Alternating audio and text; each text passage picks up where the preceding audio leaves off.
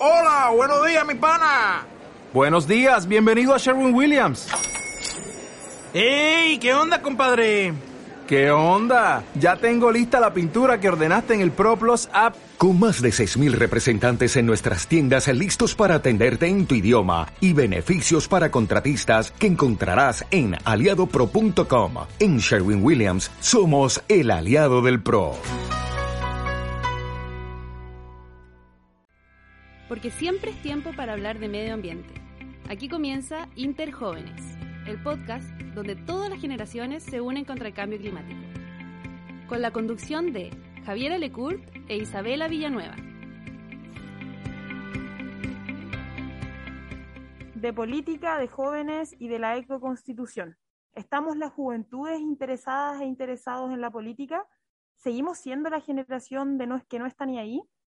Hace poquitos días se cumplió un año de aquel 25 de octubre donde el pueblo de Chile decidió, por una aplastante mayoría, redactar una nueva constitución, la primera en democracia. No solo eso, sino que la primera a partir de una asamblea constituyente. Ese mismo día se inició el tan anhelado proceso de la redacción de una nueva constitución. En este triunfo fueron las y los jóvenes de Chile grandes protagonistas, llenando las calles y las urnas para refundar Chile.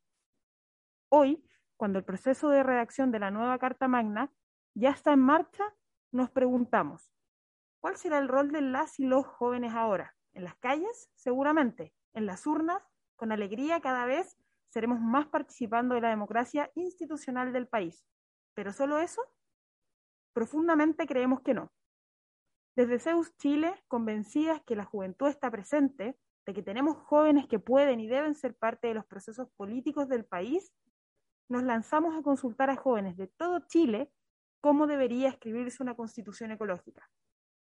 Algunos de los hermosos resultados obtenidos de los que fueron las y los jóvenes de Chile consideran que el derecho a la educación socioambiental de calidad con enfoque territorial desde el ciclo básico debe estar en una nueva constitución así como consagrar la naturaleza como sujeto de derechos y el derecho humano al agua como un mínimo intransable para la nueva constitución. Las voces juveniles existen, están en cada rincón del país y del planeta. Claman por justicia, equidad e igualdad, trabajan por ella desde sus distintas áreas y territorios. El nuevo Chile les necesita, nos necesita, y no solo en las calles, sino que en los espacios de toma de decisión, en la política tradicional y no tradicional. Tenemos jóvenes y con ellas y ellos construiremos un mundo nuevo, más verde y más democrático. Con esta editorial damos inicio a un nuevo capítulo del podcast Interjóvenes, donde siempre es hora de hablar de medio ambiente. Un espacio donde queremos acá dialogar con dos increíbles personas que tenemos invitadas en, en este nuevo capítulo para poder conversar de un tema sumamente importante, donde consideramos que en este momento que se está escribiendo la nueva constitución, se requiere hablar de la protección del medio ambiente en ella. Así que por eso, una de nuestras invitadas es Bárbara Sepúlveda, abogada constitucionalista e integrante nada más y nada menos que de la Convención Constitucional, y también nos acompaña con su participación Roxana Núñez, quien es licenciada en Ciencias Jurídicas y Sociales e integrante de los equipos jurídicos de Greenpeace y la Defensoría Ambiental. Chiquillas, ¿cómo están? Bienvenidas y muchas gracias por sumarse.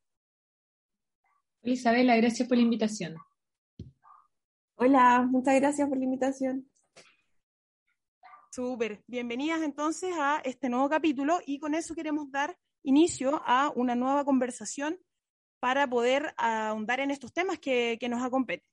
Y Tías, quisiera partir conversando porque actualmente vivimos múltiples crisis, tanto ambientales y ecológicas como también de otra índole, y eso tanto a nivel mundial como a nivel nacional y, el caso de Chile es sumamente particular. Entonces, le quisiera preguntar a ambas, desde sus perspectivas, cómo ven el estado del país o su relación con los ecosistemas o, la relación ecosistema-sociedad desde sus puntos de vista, desde sus experiencias, desde, sus trabajos actuales en, en, la convención o en organizaciones ambientales como Greenpeace y la Defensoría, ¿Y, cómo ven eso? ¿Cómo ven el tema de la justicia ambiental? ¿Cómo, cómo sucede en Chile? ¿Cuáles, ¿Cuáles son sus miradas también quizás al futuro? ¿Y, cómo lo, lo, ven que, que, podríamos avanzar también en este proceso histórico que estamos viviendo. Y, con esto me gustaría partir preguntándote a ti, Rox. Eh, la verdad es que desde el trabajo de ONGs es un poco más sencillo poder ver eh, que son importantes estas temáticas, pero ya con el estallido social y con la formación de la Convención Constitucional nos dimos cuenta que en realidad es algo que le interesa no solamente a cierta parte de la población, sino en su mayoría. Que hoy en día estemos hablando de estas temáticas en debates, no tanto como se quisiera, pero se está hablando, eh, que se hable de una constitución ecológica, que los territorios se levanten, alcen sus voces para poder mostrar las problemáticas socioambientales que tienen, eh, el aumento en redes sociales de estas temáticas también, el aumento de carreras eh, vinculadas. Eh, la verdad es que yo creo que en mis, mis, cortos años de vida, pero en los últimos cinco o seis años, se ha notado un avance tremendo en esta materia y yo creo que viene, o sea, yo creo que hay un antes y un después y que um, la sociedad chilena y sobre todo los jóvenes no van a dejar que esto siga pasando, como hay un antes y un después de, en materia ambiental, eso es lo que siento. Y no solo en Chile, sino a nivel internacional también.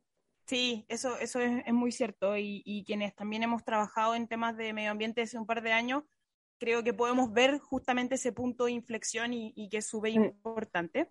Y Bárbara, me, gustaría preguntarte también si, ah, bueno, obviamente ahora en, tu rol como, como con, convencional eh, es bastante claro, pero quizás también irnos un poco más atrás en tu carrera, que eh, increíble carrera, por cierto, yo soy una particular fan de tu trabajo eh, como en, en Abofem, así que me gustaría también ver si si has logrado o has podido ver a lo, a lo largo de, de, los años también el tema de, del medio ambiente, porque cuando hablamos de medio ambiente también hablamos de muchas cosas y, y, eso es justamente lo que queremos mostrar en este podcast. El medio ambiente no es una cuestión asociada a los árboles solamente, sino que está en el tejido social. Así que quizás preguntarte cómo es tu perspectiva y, y también obviamente en tu rol como, como escritora ahí de, de nuestras 154 convencionales hoy día creo que igual comparto un poco en lo que dice Roxana, pero eh, quizás soy más optimista de, de este aumento en la conciencia en torno a temas medioambientales que realmente a los cambios que se han generado. Creo que la institucionalidad en Chile es súper rígida en materia ambiental eh, y que es tiene esta, bueno, lo que adolece mucha de nuestra institucionalidad es que parece que tuviéramos como grandes normas que permiten eh, la, garantía de ciertos derechos, por ejemplo, pero finalmente no se cumplen, hay pocos fiscalizadores. Eh, las grandes empresas también no tienen ningún problema en pagar multas irrisorias si van a seguir contaminando y pueden hacerlo. Yo creo mm, que, que Chile no ha cambiado tanto, lo que ha cambiado es el sentido de urgencia que, toma a propósito de los movimientos sociales la idea de que debemos avanzar a un país distinto, que proteja los ecosistemas, que proteja el medio ambiente, que dé garantías para el futuro. Y, y eso, bueno, llegamos tarde, llegamos súper tarde a esa conclusión, que tampoco es mayoritaria. En Chile también hay un sector que a mí me preocupa mucho, que es, es tremendamente negacionista del cambio climático. Eh, dicen que es básicamente una cuestión que siempre pasa, eh, no, no, a pesar de toda, todo el avance científico, de todos los estudios que lo comprueban. Eh, aún así, piensan que es una cuestión natural, eh, que iba a suceder igual, y no se dan cuenta que es precisamente es la, la mano humana la que termina agudizando la crisis, y que es una crisis, y que es una crisis de vida, de vida o muerte. Entonces yo creo que Chile no, no ha estado a la altura de la circunstancia. Obviamente que hay un cambio de conciencia y eso sí se lo reconozco Roxana, pero no es un cambio que se refleje en la institucionalidad. Y por eso creo que se abren posibilidades eh, hoy día eh, de hacer las cosas bien. Pero tampoco son tantas posibilidades, ni tampoco es tanto el tiempo que tenemos. Entonces, yo creo que hay que imprimirle sentido de urgencia a este asunto. Totalmente. Y ahí, Rox, quizás tomar el, el punto de, de, cómo esto, cómo se vive, o sea, de, tu trabajo también en, en, los equipos jurídicos de, de, Greenpeace y de la Defensoría Ambiental, de, de, cómo buscan también apoyar a los territorios que están en crisis. ¿Cómo, cómo ves tú esa, esa institucionalidad en el fondo que, da paso y harto paso a la vulneración de los derechos en, estos temas? ¿Cómo, ha sido tu experiencia en esa línea? Es una pregunta compleja em, porque el sistema, la institucionalidad que tenemos hoy en día es compleja. O sea, no es una institucionalidad sencilla en que uno pueda llegar a una comunidad y decirle, tome, haga esto, esto, esto. Es un trabajo largo, un trabajo con dedicación em, y a la vez en la institucionalidad, como decía Bárbara, sí tenemos mucha institucionalidad, pero está hecha para que se instalen los proyectos, para darle certeza a los privados, no a la gente.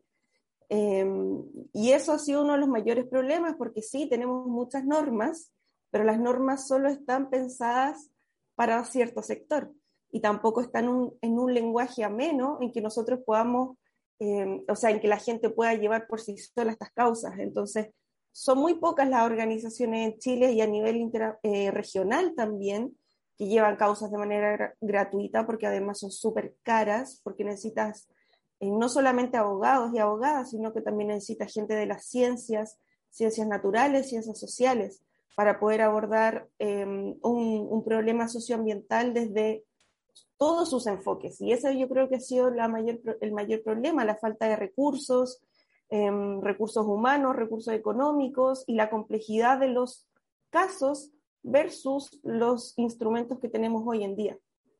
Totalmente, muy, muy de acuerdo también con, esa reflexión. Entonces me quiero agarrar de, de, eso último y preguntarles ¿Cómo, ¿Cómo, ven ustedes el proceso constituyente? Yo personalmente soy una entusiasta y esperanzada de, la nueva constitución que vamos a tener y que eventualmente vamos a aprobar. ¿Cómo, ¿Cómo, esa nueva constitución nos puede dar un nuevo, un nuevo marco? Pero también a nosotras en Zeus Chile nos gusta, nos gusta decir y creemos también fervientemente que la nueva constitución es un primer paso, pero que en temas ambientales y en muchos otros más también hay muchos desafíos después de la Constitución y, eso es todo, obviamente todo el entramado legal que nos va a permitir poder aplicarla de mejor manera. Entonces, ¿cómo ven ustedes la posibilidad que, que, se nos presenta en este minuto, pero también los desafíos que se nos abren en temas ambientales, en temas sociales, en temas de género, por ejemplo, como esta, esta mirada transversal también que, que cruza a la nueva constitución. Y ahí no sé, Bárbara, si, si tú quisieras comenzar. Sí, mira, en realidad yo creo que uno de los principales desafíos está en torno a la tensión que se genera con los cuestionamientos que hay por el mundo medioambientalista al modelo extractivista. O sea, yo creo que lo principal es poder entender que tenemos que avanzar a un modelo de desarrollo que no repose, recaiga eh, casi en su totalidad en un modelo que está devastando el medio ambiente, los ecosistemas, destruyendo la salud de las personas, de la fauna la flora, etc. Creo que, que hay que comprender que el desafío es mucho mayor. Y nuevamente, o sea, yo insisto en que no hay tiempo y que obviamente la constitución es un paso, pero debe marcar una diferencia radical. Yo creo que es una oportunidad real para que empecemos a hacer las cosas bien, no vamos a frenar el cambio climático, no vamos a frenar la crisis, pero podemos aportar a que algo de lo que tenemos permanezca. Me parece que la crisis hídrica es, clave, por ejemplo, para darnos todas las luces hoy día de qué es exactamente lo que no podemos volver a repetir. ¿Cómo, cómo podemos dejar eh, con un modelo de desarrollo que es exactamente el mismo desde los 90 en nuestro país, eh, ¿cómo podemos pensar hoy día en exportar eh, no solo piedras? O sea, como, y todo el daño que eso ha ocasionado en las comunidades, en, particularmente en los ecosistemas. Yo creo que hay recetas del pasado que no se pueden volver a repetir. Y lamentablemente, la mayor resistencia, y por eso digo que es el principal desafío, la mayor resistencia dentro de la Convención Constitucional es precisamente cómo dejamos atrás el modelo extractivista, porque ahí hay mucho dinero. Y donde hay dinero, hay intereses que un sector de la población va a buscar proteger a como de lugar. Y obviamente que en un país que está apostando al desarrollo, em, es una pregunta importante. Entonces, ofrecer salidas, ofrecer alternativas, también es una cuestión que debería por lo menos movilizar a los sectores que son activistas medioambientales, activistas ecologistas, activistas animalistas, que podamos tener eh, visiones globales y, y, soluciones reales que se pueden implementar en el corto, mediano y largo plazo, más allá de como claramente el cambio de paradigma, que es súper importante. Muy, muy de acuerdo con, con esa reflexión, Bárbara, y, y, también creo que es un mensaje que se ha intentado posicionar en, en el discurso de las organizaciones ligadas al medio ambiente y a la lucha contra la crisis climática. Y es verdad, y, eso lo demuestra la ciencia en realidad, que la crisis climática es algo que, llegó para quedarse. O sea, aunque cortáramos hoy día las emisiones de gases de efecto invernadero en todo el mundo, cosa que es re realmente imposible, pero si eso ocurriera, aún así tendríamos un aumento de la temperatura por, por un par de, de, años, incluso décadas, no menor. Y eso nos habla de, un, de una crisis que a la que tenemos que saber adaptarnos también. O sea, la, el cambio, el, el, sistema climático ya lo cambiamos como, como, humanidad. Entonces, ese desafío es fundamental. Y el tema ahí de la adaptación y de, de cómo el Estado se va a hacer cargo también de un, de un país que es sumamente vulnerable a esos efectos es también un, un, desafío tremendo. Así que, Rox, no sé cómo, cómo lo ves tú también desde tu perspectiva, desde, desde cómo estás ligada también al, al tema ambiental en general y, y, un tema que yo personalmente sé que también te, te, apasiona mucho y hace mucho tiempo. No sé cómo, cómo lo ves tú y también desde tu perspectiva de, de abogada.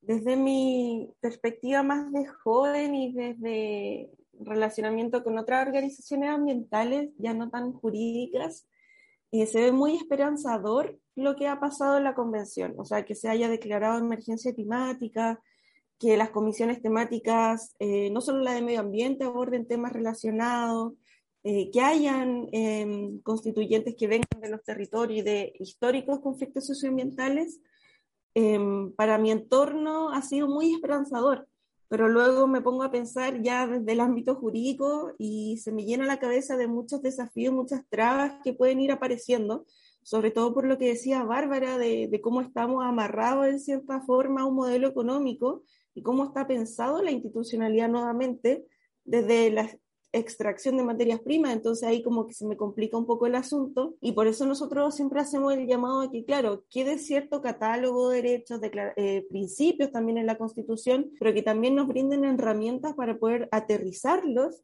y poder hacerlos como justiciables. Y eso es lo que llamamos nosotros desde las defensorías, la creación de una defensoría del pueblo, eh, como lo han hecho otros varios países de la región. Entonces, claro, lo vemos esperanzador, pero también nos asusta un poquito cómo vamos a aterrizar y materializar todo lo que se, está, se quiere llevar a cabo en el nuevo texto constitucional. Sí, ahí tenemos un, un desafío bien, bien grande y, y, también el cómo lo abordamos va siendo fundamental y cómo lo aborda la nueva constitución y cómo lo aborda también el nuevo Chile que, que viene, viene con esa constitución. O sea, tenemos un, un mes cargado de elecciones, no, no en número quizás de, de ocasiones para, para votar, pero sí en quiénes vamos a votar, en cuántos cargos vamos a estar eligiendo y cuántas decisiones también van pasando en diferentes niveles por esos cargos. Entonces, el llamado también es, es poder involucrarse e involucrarse de la, de la mejor manera posible desde las juventudes, pero también en todos los sectores de la sociedad, y ese es el constante llamado que, que como Zeus Chile queremos hacer y que hemos estado haciendo en diferentes espacios. Así que por ahí hay, hay un desafío, un desafío enorme en todos los sentidos. Entonces, con eso me gustaría preguntarles, o, ya también a, modo de cierre, ¿cuáles son, en definitiva, sus reflexiones de, de, esta, de esta posibilidad ambiental o, de mejora en términos de medio ambiente en, el país? ¿Qué creen ustedes que, que, podríamos, que podría tener esa nueva constitución que pudiese, pudiese ser fundamentales para, para lo que viene después? Y, y que esta es un poco esta relación que hemos ido conversando, constitución y el, el sistema que viene, que viene posterior para poder aplicar eso. Como, ¿qué, ¿Qué creen ustedes que sería algo algo útil o, o, o, fundamental en esa línea. Rox, quizás partir. Eh, sí, la verdad es que se podría dar un, un, largo capítulo de cómo queremos que sea una nueva constitución desde materia ambiental, pero si pensamos cosas claves que pueden haber desde las organizaciones en las cuales me vinculo, siempre se ha hablado de, primero, el reconocimiento a un derecho medio ambiente limpio y saludable, em, hablar desde un enfoque de derechos humanos, desde la interseccionalidad que tienen esto, pensando, por ejemplo, en, en género, con los deberes de cuidado, que es muy relevante ahora en materia climática. También es muy relevante la consagración de principios, específicamente el de justicia ambiental, el de progresividad y no regresión, pensando sobre todo en los negacionistas del cambio climático, en el principio precautorio y preventivo, en resiliencia climática, y también que está muy invocada ahora equidad y justicia intergeneracional. Yo creo que eso es muy relevante eh, que quede plasmado, sobre todo al, al, en el momento y por quienes están redactando la Constitución.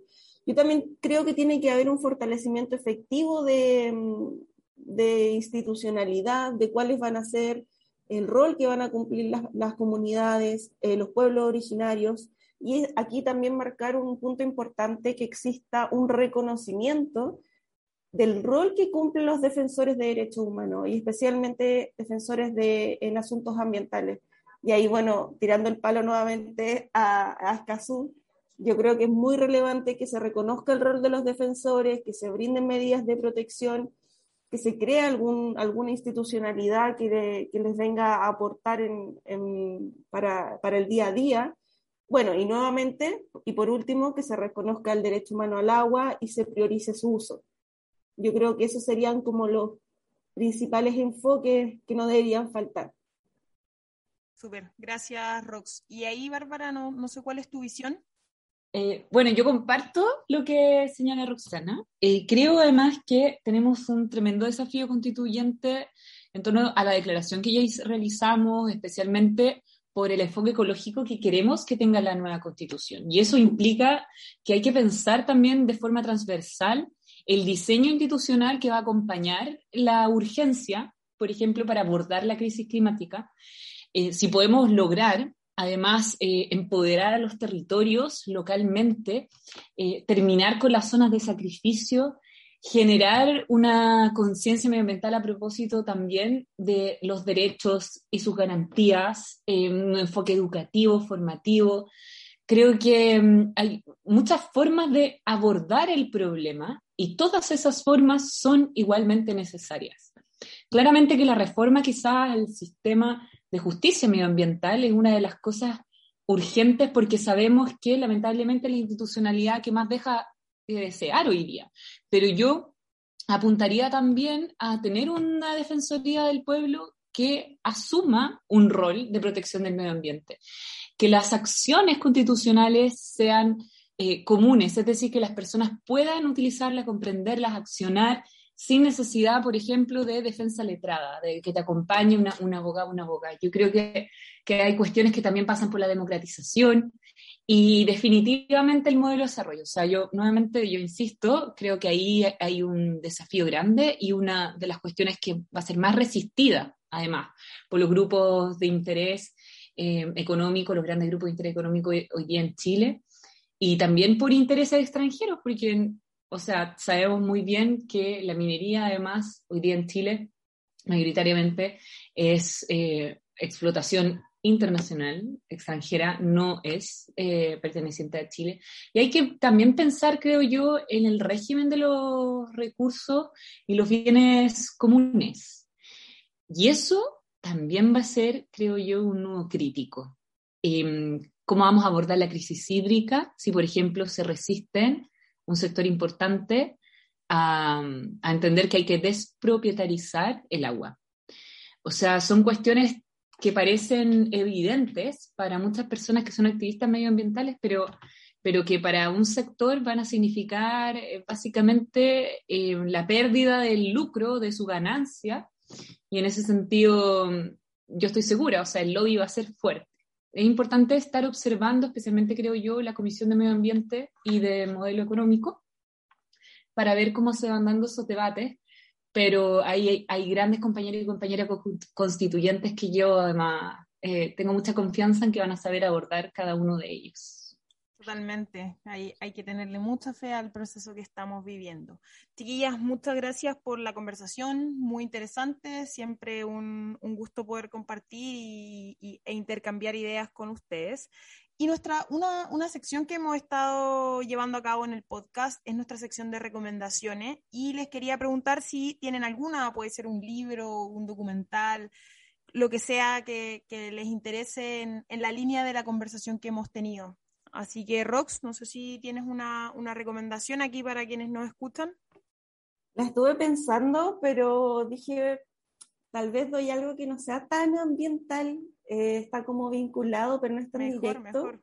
Que no sea eh, hace poquito, unas semanas atrás, me regalaron el libro que se llama La invocación incorrecta de Isidora Ursúa eh, y habla de la magia, si es que existe magia chilena, pero conectándolo desde las, desde las brujas, desde nuestras ancestras, como eh, cómo podemos entender la relación con la naturaleza desde nuestra magia. Y la verdad es que me hizo todo el sentido para poder entender la conexión y, bueno, comenzar a entenderla, porque yo creo que uno nunca termina de entender este tipo de cosas, pero me hizo mucho sentido y creo que es una buena recomendación si es que uno se vincula con temáticas ambientales y de género. Buenísimo. ¿Y Bárbara? Yo eh, no suelo recomendar cuestiones medioambientales porque a mí personalmente me deprimen mucho. Yo eh, me, da mucha angustia eh, verlo, ver los documentales. Me, me, da esta sensación apocalíptica como y mucha rabia y frustración y pena. Entonces suelo no, no recomendar, eh, pero sí, si hay algo que me gusta ver, por ejemplo, y que sí recomiendo es, son las acciones, por ejemplo, que hace Greenpeace u, otros grupos de acción climática que, que son, son chorísimas. O sea, yo disfruto mucho viendo como las protestas pacíficas para boicotear, no sé, la pesca de arrastre. O sea, me, me encantan esas acciones, encuentro, lo encuentro, encuentro a gente súper valiente, las admiro muchísimo. Y si algo puedo recomendar es algo así, que nos dé esperanza de la acción humana para frenar el desastre. Pero otras cosas no. no, está bien, está bien, está bien. Si, si quienes trabajamos en esto es, es, es duro, es duro el, el, tema. Muchísimas, muchísimas gracias entonces por, por este nuevo capítulo, Bárbara Rox. Qué gusto haberlas tenido. Muchas gracias por la invitación. Gracias a ustedes por estos espacios. Gracias, gracias. Y nos vamos con esto a la última sección, que es una sección que suele ser de agenda legislativa o constitucional. Queremos avisar que la Comisión de Medio Ambiente abrió la, su, sus audiencias públicas, así que hacerle el llamado ahí a, a las organizaciones tanto de jóvenes como de medio ambiente que participen. Y queremos también pasar un, un, tema que es más de agenda internacional. Actualmente, como CEUS Chile, estamos participando en la COP26, un espacio que la presidencia de la, del Reino Unido ha, ha, tornado a una de las COP menos participativas, bloqueando un poco la participación de las ONG observadoras y la sociedad civil. Así que no queríamos dejar pasar este espacio para poder contar también este tema que se está viviendo desde Glasgow. Así que con eso nos despedimos de este nuevo podcast de este nuevo capítulo y les damos la más cordial de las gracias a nuestras invitadas y también les hacemos la invitación a quienes nos escuchan a estar atentas y atentos a nuestros próximos capítulos. Nos vemos y nos escuchamos en la próxima vez. Muchas, muchas gracias. Aquí termina un nuevo capítulo de Interjóvenes, un espacio donde siempre es tiempo para hablar de medio ambiente. Este podcast es parte del proyecto Tenemos Jóvenes, organizado por Zeus Chile con el apoyo de FES Chile y de North American Association for Environmental Education. Recordamos que las opiniones vertidas en este capítulo son responsabilidad exclusiva de quienes las emiten.